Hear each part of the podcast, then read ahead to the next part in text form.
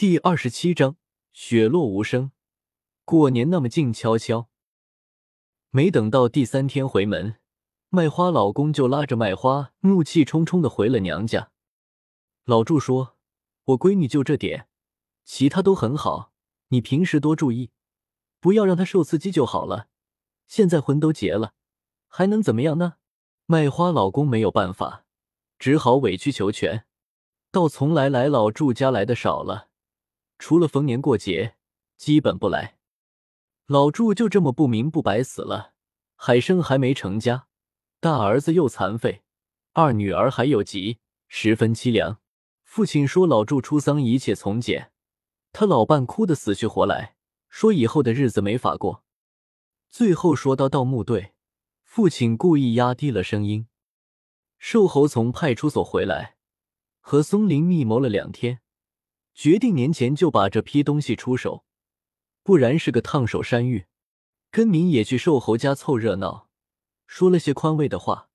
瘦猴没怎么搭理他。在瘦猴看来，根明的目的很明确，就是分点钱。瘦猴悄悄的去省城跑了几趟，不知道什么时候，据说已经出手了，卖了好几十万，还听说可以卖个百把万。但是瘦猴急着出手。所以价格提不上去了，传的神乎其神。说瘦猴去省城，第一次去了古玩市场，没人他转悠了一天回来了。第二次去了，看到墙上有个电话，说是古玩交流，他就打了电话。瘦猴去了一看，站了一排西装革履、面无表情的小伙子，每个人都拿了砍刀，吓得瘦猴面如土色，直接返回。第三次去了。才从一个中间人那里找到一个大老板，那个大老板开始根本看不起瘦猴，瘦猴便拿出一个戒指给他看，他拿着放大镜端详了半天，问了瘦猴东西的出处，当天晚上就开车提了一箱子钱，从省城直接到了我们村。盗墓队发财了，听说参与盗墓的五个人都分了钱，瘦猴走在路上。都把头昂得高高的，有人又看不惯，再去派出所举报，但是不了了之，警车再没有来我们村。那年腊月二十八，我和村里的亮亮、涛涛去山上砍松枝架年火，这是我们那里的习俗，每年过年都要去山上砍松树枝，只能砍旁枝，以便松树继续茁壮生长，还要顺便扯几根柏树枝。松枝拖回来后，架起高高的年火，下面放一堆豆杆作为引火，最顶上插柏树枝。每家门前都有，年年都有，以火驱年这个大怪物，求得来年的太平和安顺。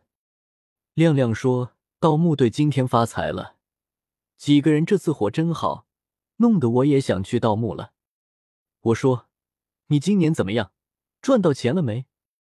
亮亮摇摇头。说赚个，涛涛才赚到了。他在煤矿上给矿工的矿灯充电，天天坐着没事拿高工资。涛涛哈哈大笑说：“拿个锤子，一个月两千不够抽烟。”亮亮说：“安全呀，没办法，你有个好姑父。”涛涛说：“算球吧，知道的都说我有个好姑父，不知道的还以为我拿了多少好处呢。”亮亮拖着松枝说：“谢谢，这松枝真重。”我说：“没下雪，下雪了就轻了，拖起来像拖在滑板上。”亮亮看了看远方的煤矿，说：“过完年还不知道去干啥呢，还是不赚钱？不赚钱起码有个事情干呀。我过了年去哪还是未知数。”涛涛搓搓手，捂一捂耳朵，说：“最厉害的你不说。”偏偏说我以后我们村最有本事的是凯子。亮亮说：“凯子就不说了，谈鬼，读书人，前途不可限量。”